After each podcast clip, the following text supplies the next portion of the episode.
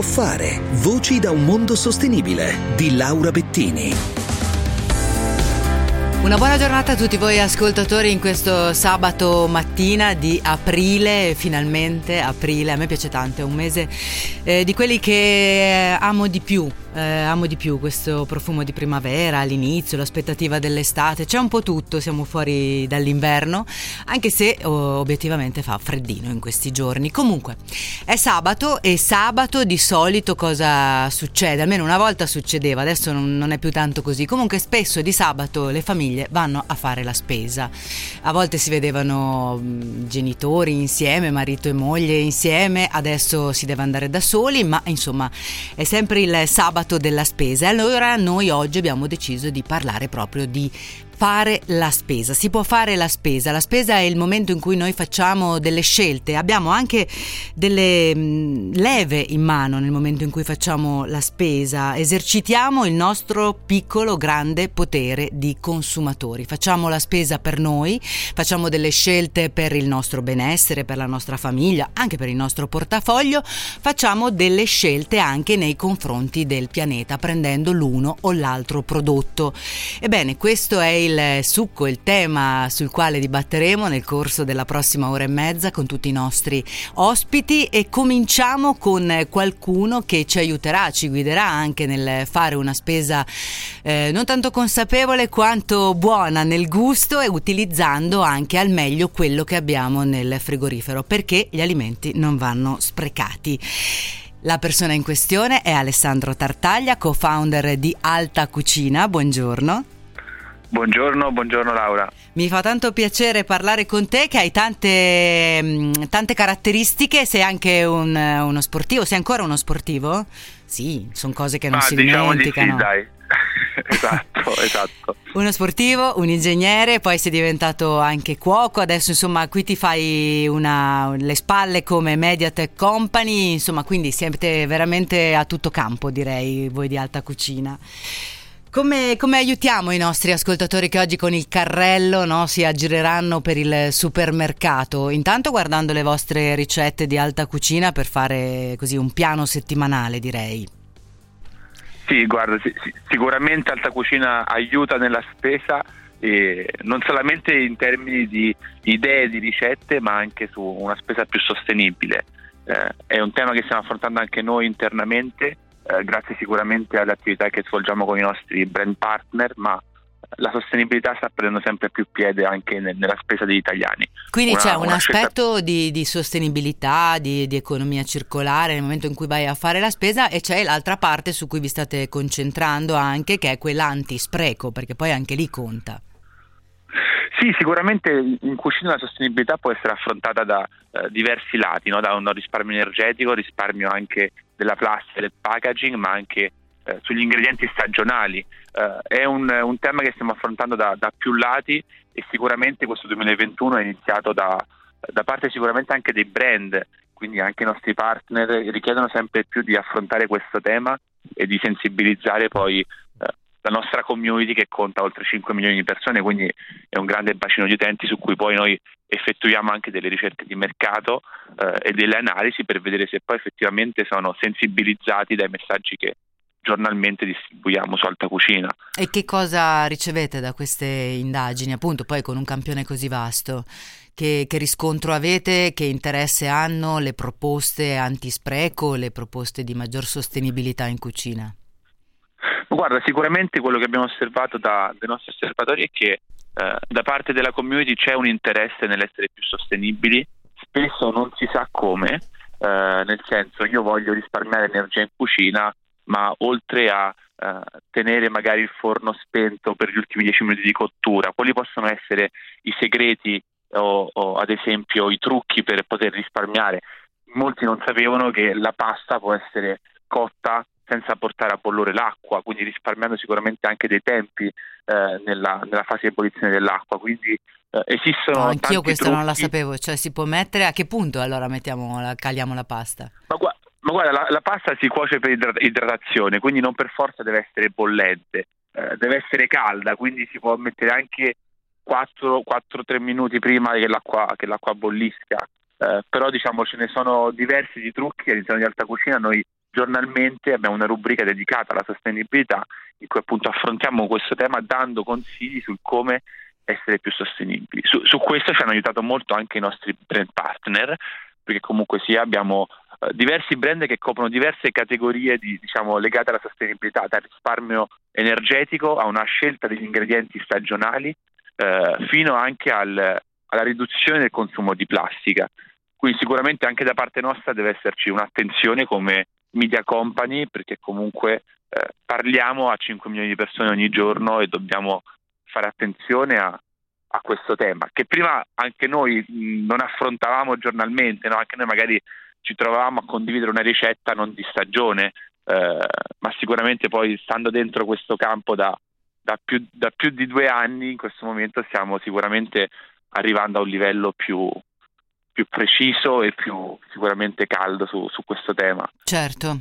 Allora io ho davanti il sito, poi voi siete su Facebook, su Instagram, perché siete ad ampio spettro. Io ho davanti il sito, non apritelo se vi siete svegliati presto come me e avete già fame, perché altrimenti non riuscite ad andare avanti a scorrerlo seriamente, perché vi incantate sulle foto, le ricette, così. Allora, è ovviamente tutto molto bello, anche perché è studiato per essere guardato.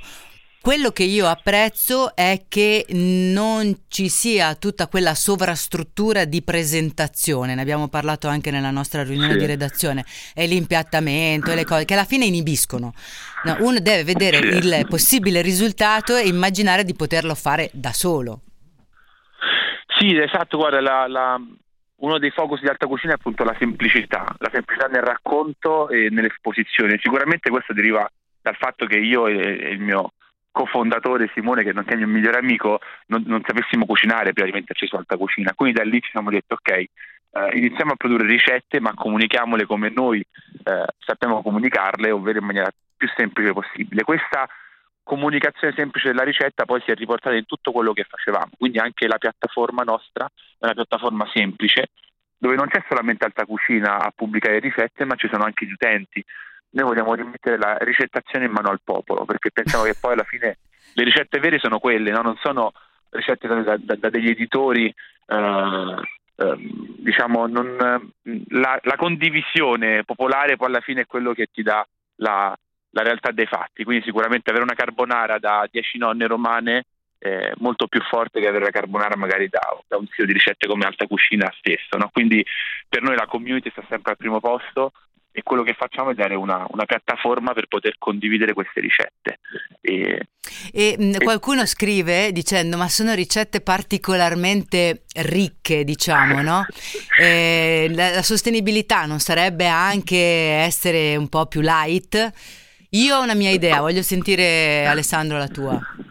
Ma guarda, allora ti dico il motivo per cui quelle ricette sono così pesanti, perché effettivamente Alta Cucina è associato a ricette golose. Noi siamo partiti sui social network, non avevamo un sito di ricette, non sapevamo cucinare, non abbiamo studiato questa materia. Partendo su social network le ricette che sono condivise sono un po' viziate dall'algoritmo, nel senso, nel momento in cui pubblichiamo una ricetta golosa con la provola filante o il cioccolato che cola dalla torta, sicuramente il video diventa più condivisibile, le persone ci taggano sotto, il vorrei ma non posso, magari tutte quelle persone che sono a dieta, però questo ci ha permesso di crescere 5 milioni di persone golose che comunque avevano voglia di farsi ispirare da questi video molto appunto in termini di food porn, però diciamo in questo momento stiamo effettuando questa transizione del dire ok, Alta Cucina non può raccontare solamente questo tipo di cucina. Rimettendo la ricettazione in mano agli utenti andiamo ad affrontare tanti temi diversi, sicuramente più light, cioè ci sono profili dedicati alla parte gluten free, ci sono profili dedicati a una cucina vegana, quindi ogni utente poi ha in mano una parte della cucina e racconta poi quello che vuole raccontare. Alta Cucina di per sé deve essere poi un editore che effettua collaborazioni con i brand che portano sempre un valore alla community, quindi lanciamo dei contest di ricette, premiamo la community, regaliamo dei premi, abbiamo dei codici sconto, però allo stesso tempo dobbiamo permettere di dare visibilità ai nostri utenti più bravi. Sì, poi c'è anche il fatto che secondo me alcune cose uno le fa nello straordinario, non è che ordinariamente fa una ricetta che gronda gorgonzola, ecco, poi dopo sono cose che sono un po' per l'occasione, magari chi viene lì anche alla ricerca di qualcosa di speciale. Certo, la corretta alimentazione non è dieta, scrive la signora, anche se dieta vuol dire una corretta alimentazione, un regime corretto, non vuol dire stare privarsi di qualcosa, come accade un po' a tutti in un certo momento magari della vita in cui si è esagerato. Allora, Alessandro, qual è la ricetta più cliccata? Te la ricordi? Allora, ti dico magari la torta magica di ricotta. La torta magica di ricotta. La torta magica di ricotta, anche qui il nome è tutto un programma, no? In questo momento in cui vengono condivise questi nomi molto speciali, come questa una torta magica, la videoricetta poi va virale. Questa è una torta che si cuoce in 5 minuti, si prepara in pochissimo tempo e hai un... E non gronda gorgonzola, chiaramente. Non gronda gorgonzola. Va bene, grazie mille Alessandro Tartaglia, grazie ad Alta Cucina per tutte le ricette, le idee che propone e anche per le sue iniziative antispreco e di attenzione. Buon lavoro e alla prossima. Grazie a voi, grazie Laura, un saluto. Abbiamo la viabilità, torniamo subito dopo.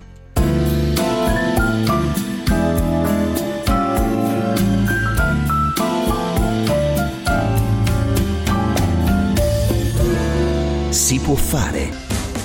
Si può fare. Si può fare.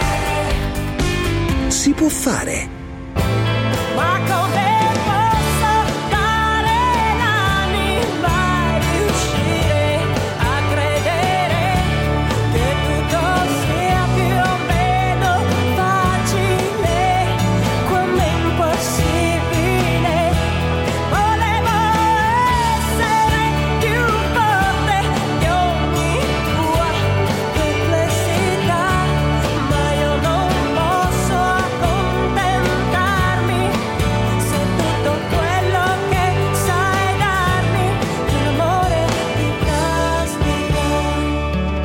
Proprio di plastica noi vogliamo parlare, qualcosa già accennato Alessandro Tartaglia di Alta Cucina.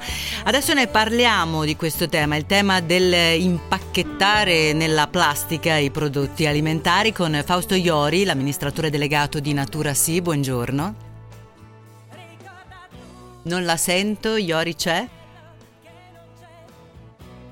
Vediamo intanto mentre recuperiamo il collegamento. Sappiamo benissimo, Natura Sì è stato uno dei primi supermercati nato proprio anche con l'intento di essere più attento all'ambiente, lo dice anche il nome, Natura Sì, ed è stato uno dei primi a ridurre il packaging, il cosiddetto packaging in plastica.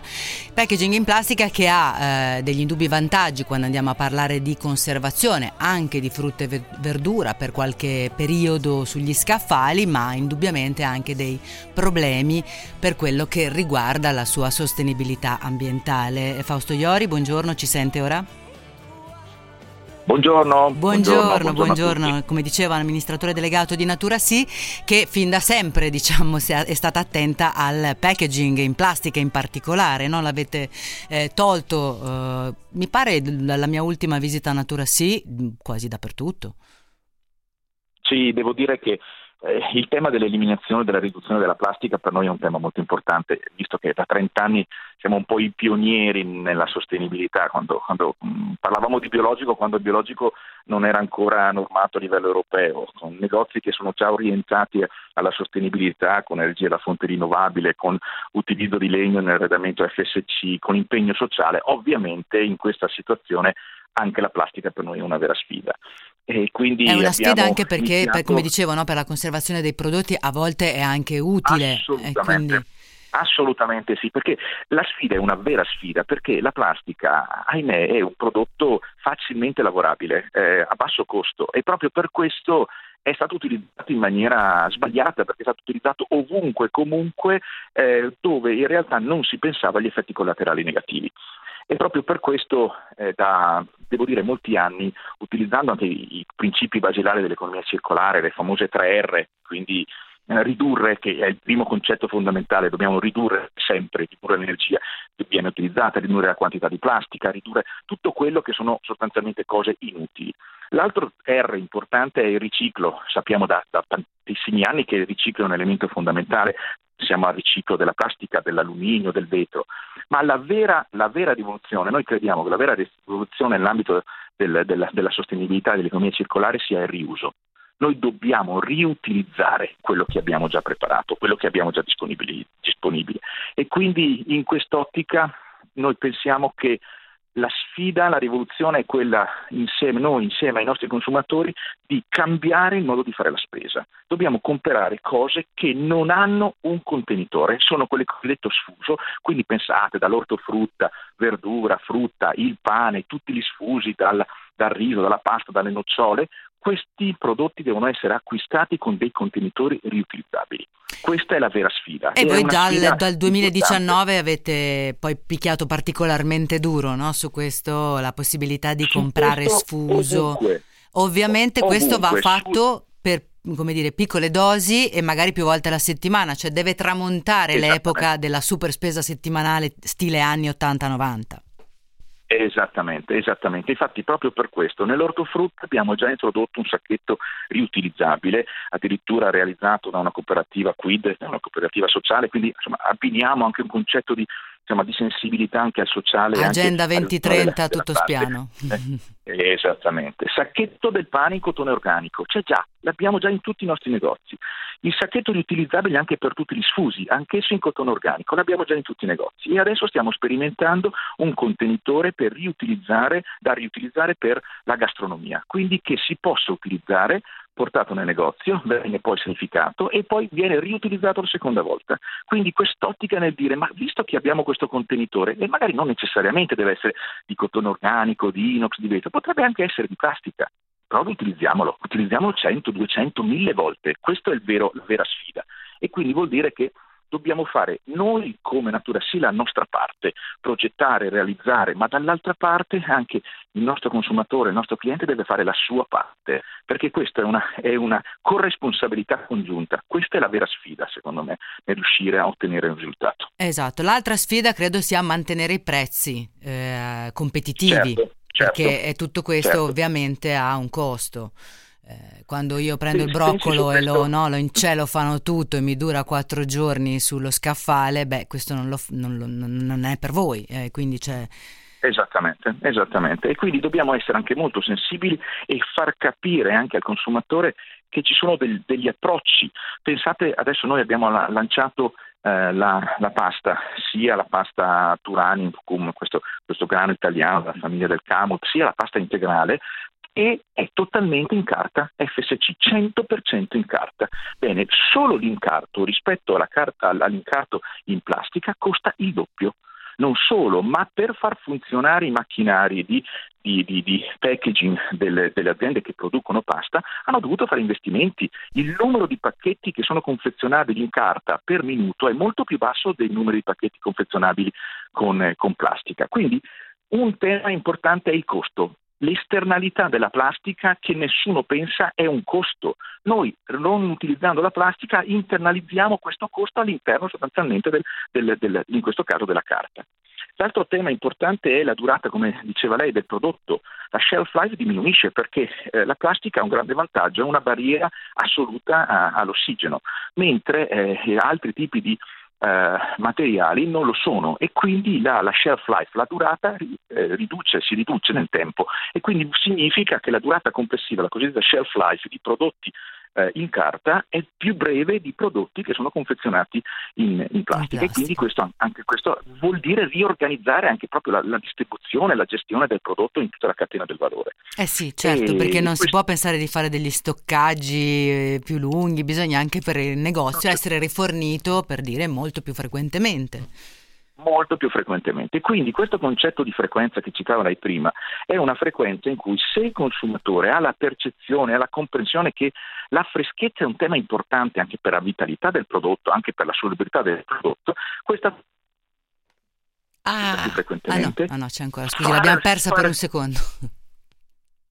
Chiedo scusa. Dicevo, questa frequenza, la frequenza di utilizzo, la frequenza di fare la spesa in maniera più frequente durante la settimana è importante, perché vuol dire avere prodotti più sani, avere prodotti più freschi, avere prodotti più salutari, o riutilizzare il contenitore ogni volta che lo utilizzo, che vado a fare la spesa, quindi con il mio sacchettino in cotone vado a riutilizzarlo. E dall'altra parte permette anche a noi di avere degli incarti molto più ecosostenibili, che hanno una vita media più breve. Questo è un po', quindi se dovessi dire qual è l'obiettivo vero che non dobbiamo avere solamente noi come Natura Sì, ma che deve avere il sistema, è orientare, sensibilizzare che ognuno deve fare il proprio ruolo, non è solamente dall'altra parte su chi produce o chi vende che deve fare il ruolo, tutti e due, anche chi sostanzialmente consuma, proprio in questa sensibilità che le chiedo. Un'ultima battuta da 30 secondi, diciamo, se non solo Natura Sì, ma tutti cominciassero a fare lo stesso tipo di percorso, i costi scenderebbero o no? Allora, i costi secondo me scenderebbero, però ricordiamoci che la plastica costa poco perché ha dei costi nascosti che noi non riusciamo a sono successivi a quelli in cartino. Che sono successivi. Pensate solo il costo del riciclo, il costo delle montagne di tonnellate di plastica che ci sono negli oceani, che ci sono nei nostri campi, che ci sono nelle nostre città. Quello è un costo straordinario che noi non riusciamo a percepire perché lo vediamo, non ci pensiamo. In realtà nel complesso della vita del prodotto e dell'incarto è molto più elevato il costo della nostra di quanto noi percepiamo, quindi non dobbiamo preoccuparci che il costo della carta è il doppio di quello della plastica, è la verità e quindi è inutile nasconderlo, dobbiamo essere consapevoli, essere coscienti e responsabili di utilizzare carta e non plastica, perché la carta è riciclabile, la carta può essere riutilizzabile, certo, e ha un impatto complessivo molto più basso. Quindi dobbiamo salutarci perché c'è GR24, ma la ringraziamo davvero tanto. Fausto Iori, amministratore delegato di Natura Sì, buon proseguimento. Grazie mille a voi. GR e torniamo insieme.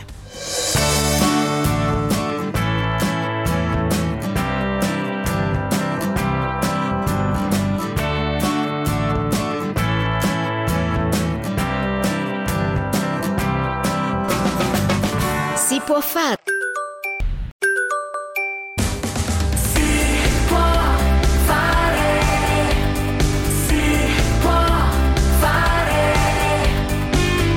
Può fare.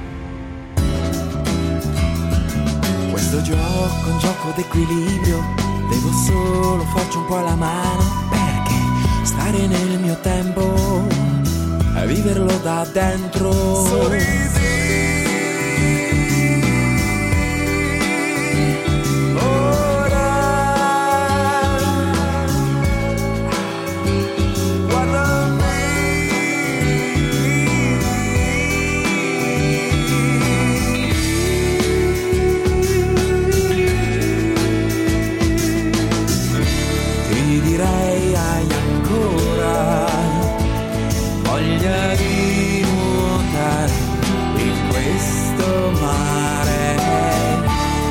Aspettiamo l'aurora, quando i più bei frutti saranno di tutti. E torniamo insieme con questa puntata di Si può fare, nella quale stiamo parlando di fare la spesa, diciamo così, un sacco di domande, di questioni, di dubbi, di critiche sulla riduzione delle plastiche nel momento in cui facciamo la spesa. I costi, come ci diceva Natura Sì, non stanno solo nella spesa che facciamo, cioè spendo di più nel momento in cui faccio la spesa, cioè vado alla cassa, pago e pago di più certi prodotti se sono ad esempio quelli di Natura Sì. La questione è che la plastica ci costa prima e dopo, e quindi sono dei costi, diciamo, indiretti o a volte anche diretti, nel senso che li paghiamo nella tassa sui rifiuti. Tanti rifiuti da trattare, tanti rifiuti da pagare nelle bollette che riceviamo.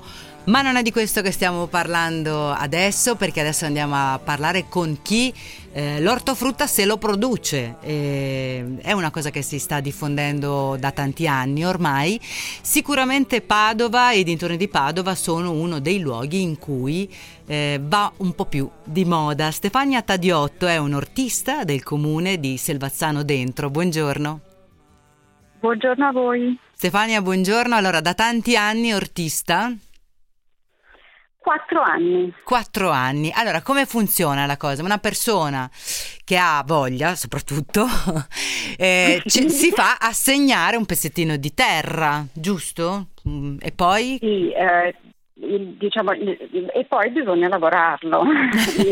Funziona che escono dei bandi, il comune emette questo bando, l'assegnazione dura 3 anni, si fa richiesta e se si hanno determinati requisiti si può iniziare a coltivare questo piccolo pezzettino di terra. Ma i requisiti non saranno competenze specifiche in materia? No, certo che no, ci sono delle diciamo priorità che vengono date a determinate categorie, nel mio caso disoccupati, oppure se all'interno del nucleo familiare ci sono dei portatori di handicap, oppure persone segnalate ai servizi sociali, diciamo pensionati, ecco, quindi categorie un po' particolari. Per molti poi, ma non esaurite, per tutti, esaurite quelle poi dopo tutti possono accedere.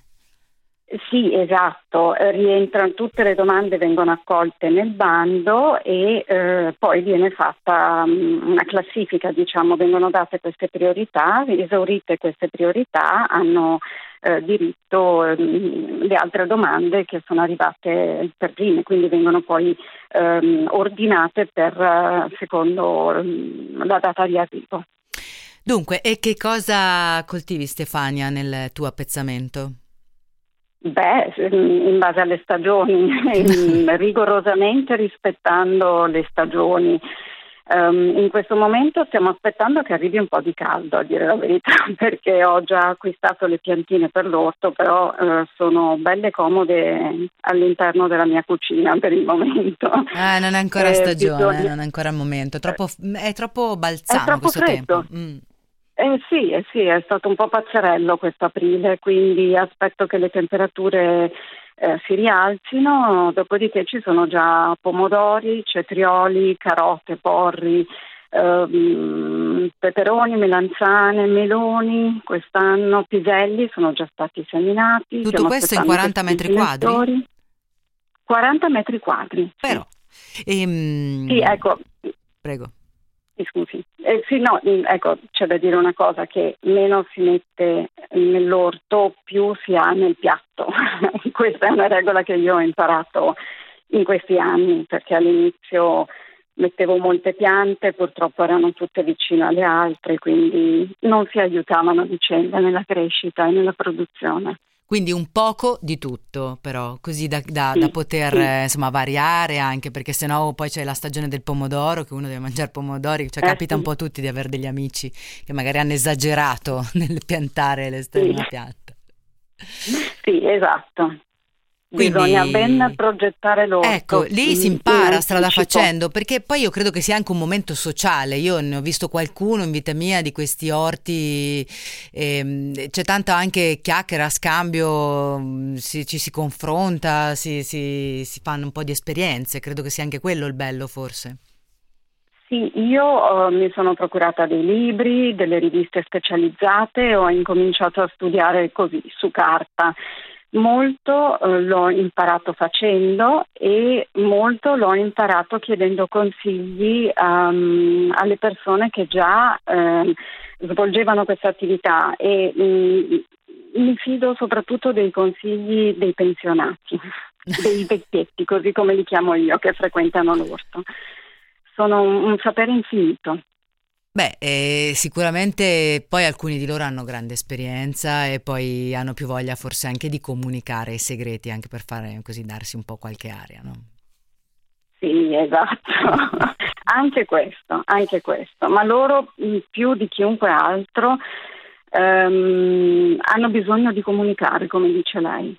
Di essere in compagnia, di sentirsi anche coloro che hanno un po' in mano la situazione. Un'ultima domanda le faccio, arriva da un ascoltatore, ascoltatrice, chiede se capitano dei furti negli orti. Allora, nel nostro orto, cioè nell'area in cui ho l'orto io, al momento almeno non mi sembra ne siano successi, ne siano capitati.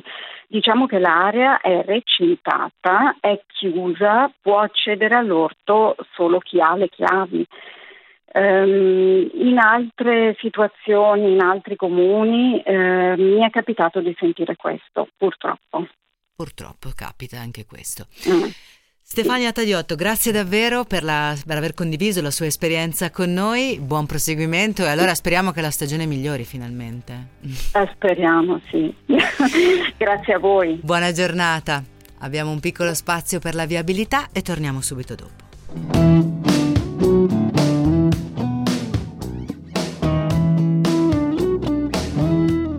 Si può fare.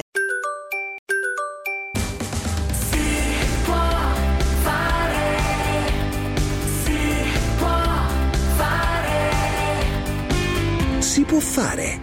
But in Tel Aviv with a detour to the deep south side, where it's very violent, a bouquet of violets lies trampled to the ground.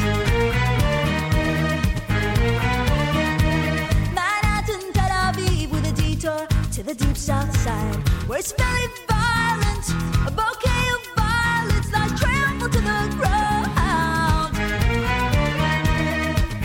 E come ci introduce un po' questa canzone che stiamo ascoltando di Noah, beh, adesso andiamo a parlare di enogastronomia ebraica e quindi questa intervista, poiché oggi è sabato, l'abbiamo registrata ieri nel rispetto della giornata dello Shabbat, del giorno di riposo, il sabato di riposo ebraico con il nostro interlocutore. Ci risentiamo tra poco.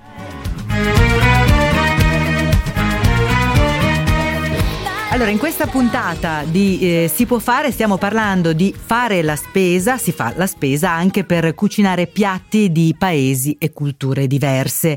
Ora da febbraio esiste su Spreaker e su altre piattaforme il podcast dedicato all'enogastronomia ebraica. Lo produce Giovanni Terracina, che è co-founder di Le Bon Ton Catering ed è in collegamento con noi. Buongiorno. Buongiorno. Allora, come vanno intanto questi podcast? Io sono molto così, li ho molto apprezzati, mi sono molto divertita. Com'è il riscontro che state avendo? Il riscontro è molto positivo. L'Italia è chiaramente sempre un attimino leggermente indietro rispetto a quello che succede nel resto del mondo, in cui i podcast sono molto più diffusi, ma fortunatamente stiamo riprendendo le nostre posizioni. Noi ci siamo divertiti tantissimo perché è stata un'esperienza nuova. Dopo 20 anni di Gusto Kosher in presenza abbiamo trovato una soluzione per essere comunque accanto ai alle persone a cui vogliamo bene, alle persone che si interessano di cultura enogastronomica ebraica e stando sull'ultima frontiera della tecnologia e che è il podcast. E ci siamo molto divertiti, abbiamo fatto 4 puntate con 2 chef stellati e con 2 giovani promesse della ristorazione italiana. E, tra l'altro, a differenza delle lezioni, chiamiamole così, in presenza, queste sono riproponibili e rigodibili sempre. Anche questo è un vantaggio, tutto sommato. Questo è il vantaggio. E il vantaggio perché rispetto magari a un altro tipo di sistema, ascoltare uno lo può fare anche mentre sta facendo qualcos'altro ed è disponibile in un qualunque momento. Poi l'argomento kasher tutto sommato è un argomento interessante, importante, ma relativamente leggero, perché parliamo di alimentazione ebraica, ma ne parliamo in maniera scherzosa e con una chiacchierata con questi chef. L'alimentazione ebraica chiaramente prende la radice della kasherut, cioè delle regole alimentari ebraiche, viene direttamente dalla Bibbia, ma in realtà noi abbiamo cercato un po' di stemperare gli argomenti facendo degli esempi pratici, raccontando delle ricette, raccontando delle esperienze, in quanto il kasher abbraccia tutta quanta l'enorme patrimonio culturale enogastronomico ebraico degli ebrei che si sono sparpagliati in giro per il mondo. Allora, intanto io le chiedo una cosa, una curiosità che ho banalissima: kosher o kasher? È esattamente la stessa cosa, è correttissimo in entrambi i modi di dire. Kasher vuol dire tendenzialmente idoneo, atto a essere mangiato. Kasher è la pronuncia, diciamo, ebraica e delle persone del bacino del Mediterraneo, tra cui anche noi italiani. Kosher è la pronuncia più ashkenazita ed è quella, diciamo, anglofona. e quindi sono corrette tutte e due, si usano tutte e due e hanno lo stesso preciso identico significato. Bene, perché almeno questo ci tranquillizza sull'aspetto diciamo linguistico banalmente. E invece su quanto è idoneo o atto a essere mangiato, come diceva, che quali sono i cardini? Allora, diciamo che i filoni più importanti sono che bisogna prendere coscienza di quello che si sta facendo. Per l'ebraismo bisogna essere coscienti di cosa si sta facendo e anche di quello che si sta mangiando. Ogni azione non è fine a se stessa, ma ha un suo significato.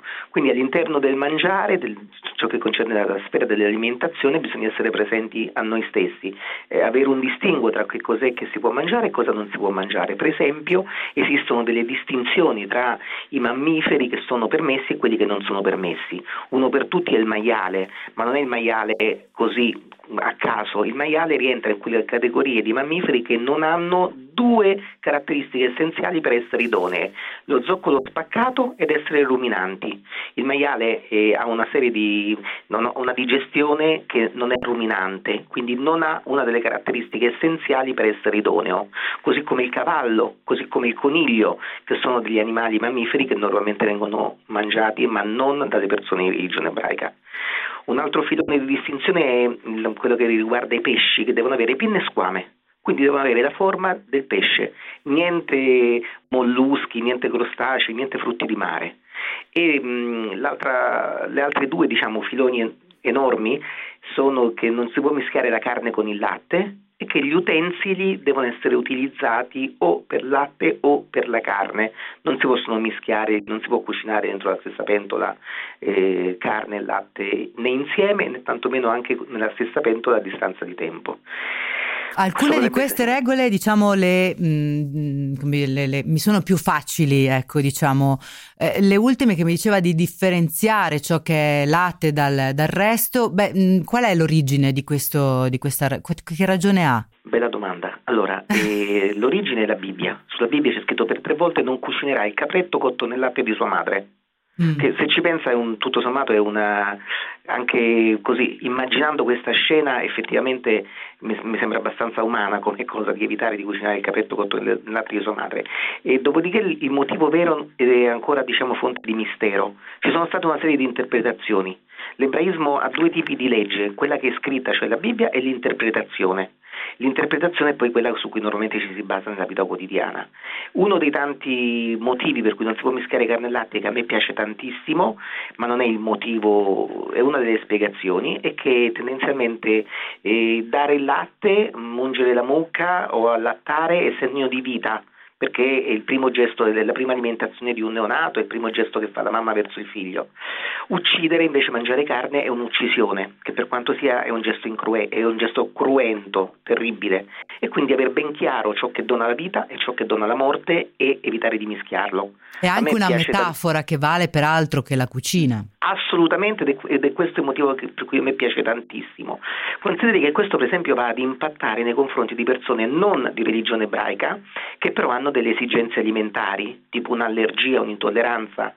Quando uno compra un prodotto kasher nel quale ci sta la carne o parve, cioè che è neutro, non solo non trova nessun tipo di latte, derivati, proteine, caseinati o cose del genere, ma addirittura è stato prodotto, cotto, cucinato all'interno di utensili che non sono mai venuti a contatto con il latte.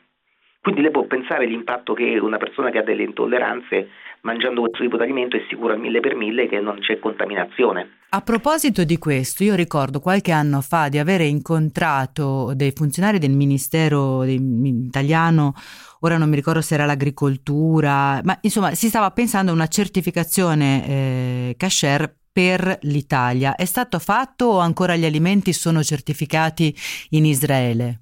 Allora, le agenzie di certificazione sono internazionali e mettono dei timbri che valgono per tutto quanto il mondo. Ci sono delle agenzie, c'è anche l'agenzia della Comunità Ebraica di Roma certifica prodotti kasher che vengono esportati. È un progetto ancora in divenire, so che hanno fatto grossissimi progressi, ma siamo ancora un po' indietro. In America adesso la maggior parte dei prodotti sono certificati kosher e vengono utilizzati da persone anche non di religione ebraica. Qui in Italia siamo su quella linea, ma ancora abbiamo un po' di strada da percorrere. Esistono anche tantissime aziende che hanno certificato i loro prodotti, ma non espongono sui loro prodotti il marchio di Kasherut, che sono dei piccoli simbolini, a volte scritti in ebraico, a volte delle piccole sigle, in cui le persone pratiche sanno che quel prodotto è kasher. Sì, siamo abituati forse, ecco, quando capita di comprare il pane azimo, in alcune confezioni ovviamente, non su tutte, vediamo questo marchio. Esatto. Quindi forse è l'occasione che abbiamo avuto tutti di... Esatto, e mangiare cibi kasher vuol dire mangiare cibi che hanno subito un controllo esterno affinché vengano rispettati gli standard che vengono determinati dall'ebraismo in pratica, ed è forse un modo anche per incentivare i prodotti nostri italiani e dei prodotti che siano di una buona qualità, chiaramente. Beh, si tratta di un controllo ancora, no? In più, quindi tutto sommato è una garanzia, appunto, specialmente per persone che possono avere delle allergie o per chi vuole magari seguire i vostri consigli del podcast, perché in fondo va fatta per bene la ricetta, no? Dall'inizio alla fine. Assolutamente, abbiamo giocato nel podcast, abbiamo giocato con 4 chef e con i vari ingredienti, melanzane, ceci, carciofi, tutti i prodotti che si trovano qui in Italia, in stagione, e che abbiamo in pratica in abbondanza, e abbiamo giocato con delle ricette strizzando l'occhio al Medio Oriente e strizzando l'occhio invece alle caratteristiche nostre italiane e romane, perché gli ebrei si sono sparpagliati in giro per il mondo, pur rispettando, diciamo, le regole della kasherut, si sono adattate con le materie prime che trovavano nei vari posti in cui hanno vissuto. Quindi noi italiani abbiamo iniziato a usare il pomodoro, le melanzane, la pasta e cose del genere. L'ebreo che magari si trovava in Marocco ha iniziato a usare il couscous, l'ebreo che si trovava in Polonia ha iniziato a usare la carpa, però sempre nel rispetto della kasherut. Allora, io la ringrazio molto, Giovanni Terracina, CEO, co-founder di Le Bon Ton Catering, ma non solo, abbiamo parlato anche di Gusto Kosher, che sono questi podcast che potete trovare su varie piattaforme.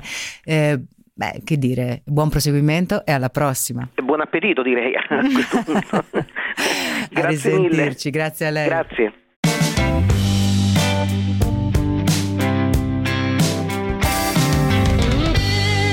Si può fare. Si può fare. Si può fare. Si può fare. Baby, if you give it to me, I'll give it to you. I know what you want. You know I got it. Baby, if you give it to me, I'll give it to you. As long as you want. You know I got it. Baby, if you give it to me, I'll give it to you.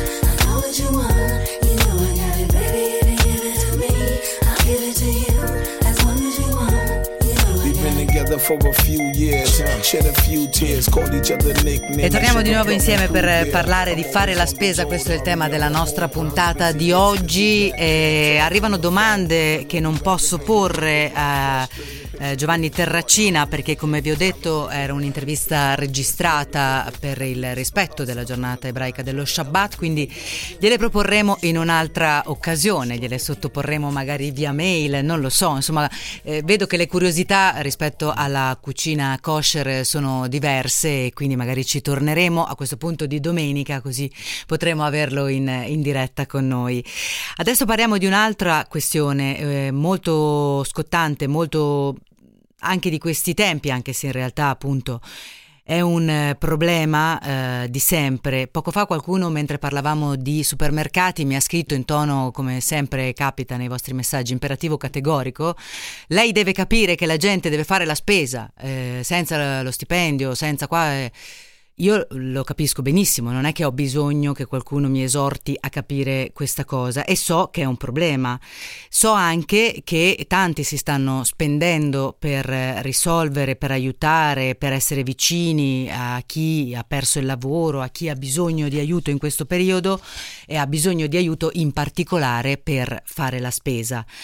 Sicuramente il nostro ospite è la persona giusta con cui parlare di questa questione. Parliamo infatti di spesa sospesa. Il nostro ospite è Davide De Venuto. Buongiorno.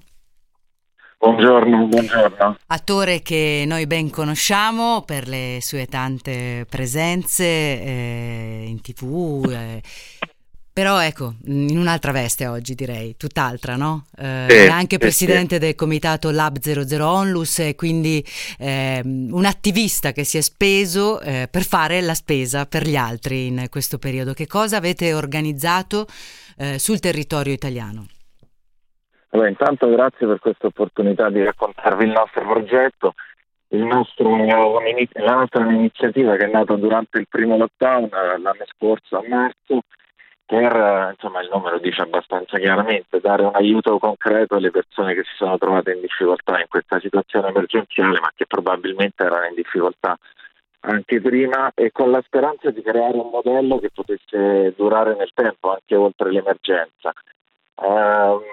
Abbiamo avviato una raccolta fondi, ad oggi abbiamo raccolto circa 750.000 euro, anche di più, ma soprattutto abbiamo cercato di creare, come dicevo prima, un modello sostenibile coinvolgendo gli amici di Recusto, che è una piattaforma digitale, un e-commerce per capirci, dedicata al recupero degli sprechi alimentari, per cui ci siamo rivolti alle aziende perché mettessero a disposizione sulla piattaforma dei prodotti in eccedenza, dei prodotti in scadenza, semplicemente la cui confezione di secondo livello era danneggiata, per poterne acquistare il maggior numero possibile, insomma ad un prezzo conveniente, e migliorare il più possibile l'impatto ambientale della nostra, l'impatto sociale della nostra iniziativa. Davide De Venuto, la devo fermare perché la sentiamo un po' a strappi. Allora proviamo a mettere giù, a richiamare, e vediamo se riusciamo a stabilire un miglior collegamento, perché altrimenti poi ci perdiamo i pezzi di questa attività che invece è molto importante. Intanto dico a tutti gli ascoltatori che se vogliono così leggere poi di cosa si tratta, magari partecipare, c'è un sito che si chiama per l'appunto Sospesa, e quindi lì c'è spiegato tutto, e anche si può vedere come collaborare. Spesa Sospesa, che appunto nasce da questa intuizione nel periodo del lockdown del 2020, e poi via via è cresciuto e si avvale di molti enti non profit partner che poi dopo sul territorio agiscono, perché poi bisogna andare, no, nello specifico. De Venuto, bentornato. Ciao, scusami, ciao. Mi sono spostato, spero mi senti meglio. Speriamo di sì, vediamo se riusciamo, perché altrimenti ci perdiamo i pezzi ed è un peccato, perché qui invece sono importanti i passaggi, anche per dare sicurezza, perché poi c'è subito la domanda, ma chi controlla poi? Allora, ti stavo raccontando di questa piattaforma digitale che è un po' il cuore di questo progetto, che vuole essere sostenibile e durare nel tempo. La piattaforma è dedicata al recupero degli sprechi alimentari, delle eccedenze, per cui le aziende che collaborano con noi e che cerchiamo ogni giorno di coinvolgere in questo progetto mettono a disposizione sulla piattaforma le loro eccedenze, o in donazione o in vendita ad un prezzo etico, ad un prezzo sociale, per cui grandi stock a un prezzo conveniente, che ci permette di aiutare il maggior numero di persone possibili. Abbiamo raccolto 750.000 euro, abbiamo distribuito quasi il 40% dei prodotti che abbiamo distribuito sono stati donati dalle aziende, e il resto l'abbiamo acquistato ad un prezzo conveniente. Questo è un po' il modello, e ci siamo detti anche in un momento di difficoltà, non solo per le persone, insomma per i cittadini, ma anche per le aziende, soprattutto pensiamo al settore Horeca, che ha visto la sua attività, la distribuzione dei prodotti a singhiozzi quantomeno, che acquistare presso queste piccole aziende, presso i distributori che si occupano di questo settore, fosse un modo anche per sostenere, diciamo, l'attività economica, l'attività produttiva. E quindi ci si muove, sì, quindi c'è un è su tutta la linea, ecco, il sostegno. È su tutta la linea, utilizzare al meglio il denaro che riusciamo a raccogliere, sia acquistando un buon prezzo, sia ricevendo prodotti in donazione, sia sostenendo un po' la filiera della produzione agroalimentare. Esattamente. Questo è un po' il nostro modello. E la piattaforma è dotata di tecnologia blockchain, il che rende tutte le operazioni tracciabili, trasparenti, quindi ogni acquisto è tracciato e documentabile. Permette anche una certificazione dell'impatto sociale di ciò che facciamo, per cui noi calcoliamo in costi equivalenti quello che riusciamo a distribuire, e permette una certificazione anche dell'impatto ambientale, perché il recupero dello spreco di un prodotto si trasforma in una riduzione di consumo di CO2, quindi c'è anche un valore ambientale questa iniziativa. E qualcuno ci chiede se la logica è un po' assimilabile a quella di Too Good to Go, quell'app che ti consente di, cioè in una certa misura sì, però poi qui c'è l'attività finale diversa. Il Too Good to Go, che sono anche i nostri amici, abbiamo contattato più volte, si occupano della vendita di un prodotto in scadenza ma al consumer, è un B2C per capirci. Il nostro è una specie di B2B, noi non vendiamo il prodotto alle persone che lo acquistano, ma lo consegniamo alle associazioni non profit che si occupano della distribuzione alle famiglie bisognose. Mm.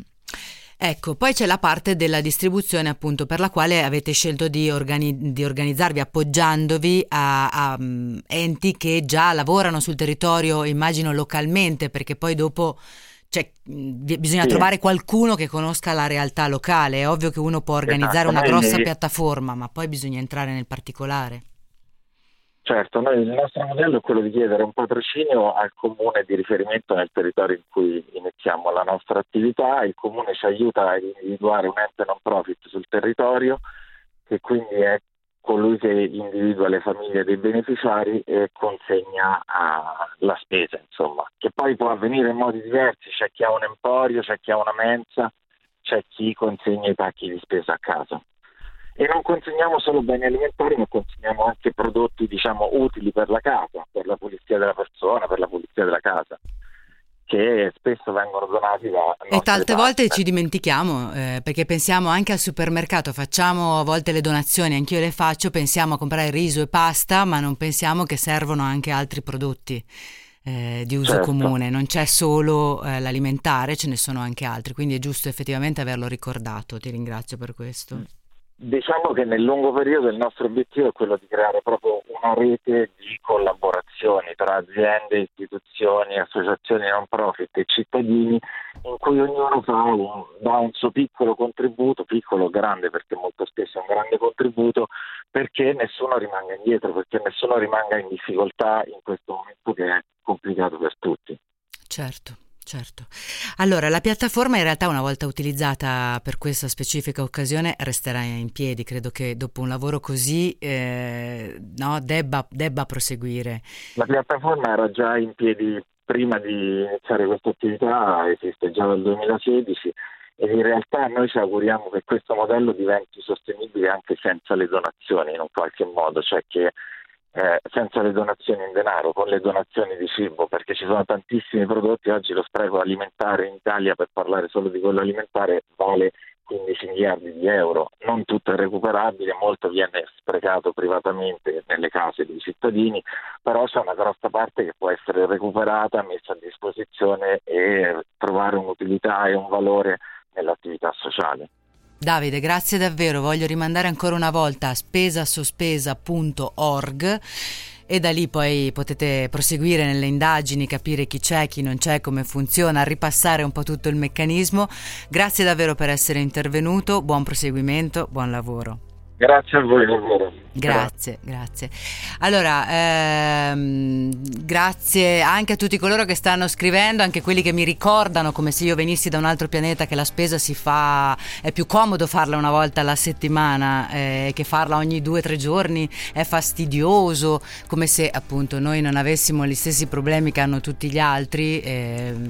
E anche i giornalisti devono fare la spesa ogni 2 o 3 giorni se vogliono essere un pochino meno impattanti sull'ambiente e anche sulle loro stesse tasche, perché poi buttare via il cibo dopo una grande spesona di una settimana e le fragole marcite, come ricorda un'altra ascoltatrice, non è piacevole e fa male alle tasche anche del giornalista. Abbiamo la viabilità subito dopo.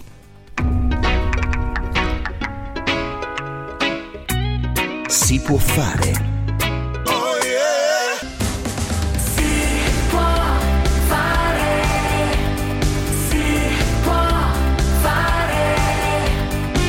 Si può fare.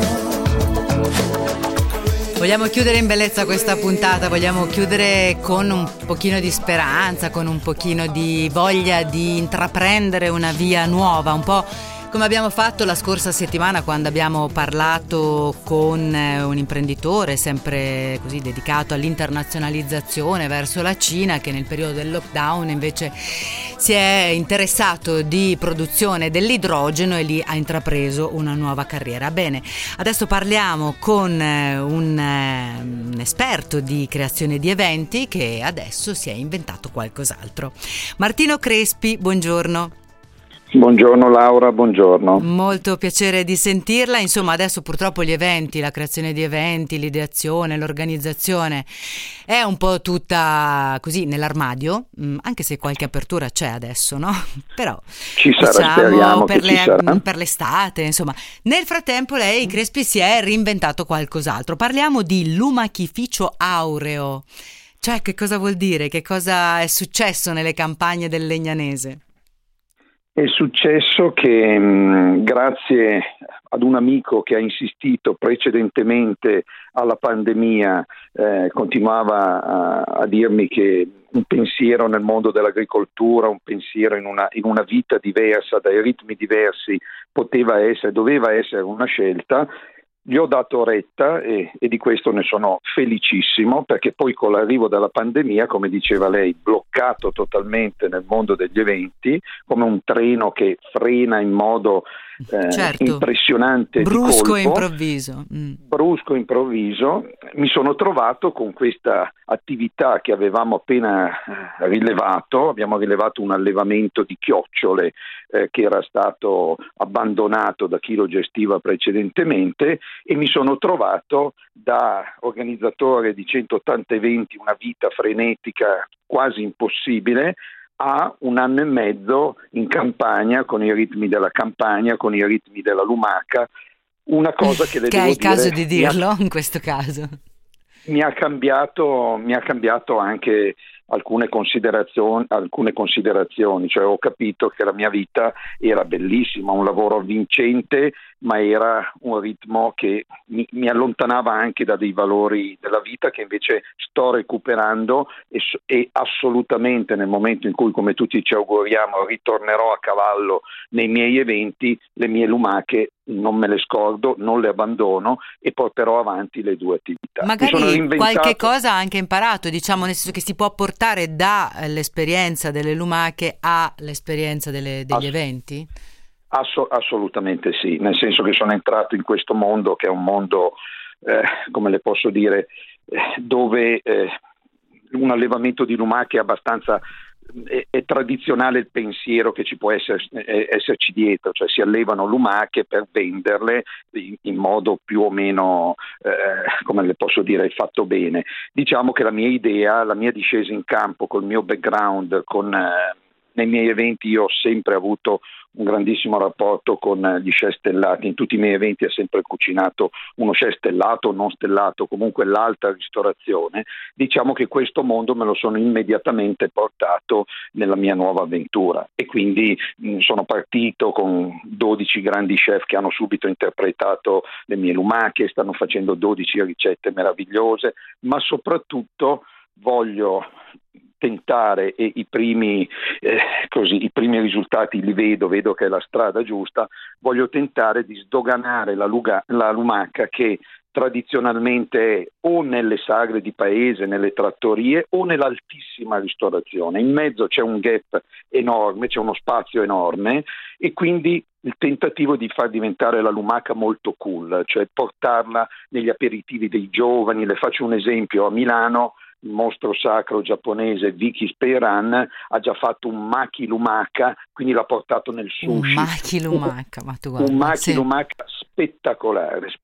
Quindi una lumaca che deve andare laddove non ho mai osato di andare, quindi in una ristorazione più giovane, più cool, questo è il mio sogno. Di cambiare un po' il volto, diciamo così.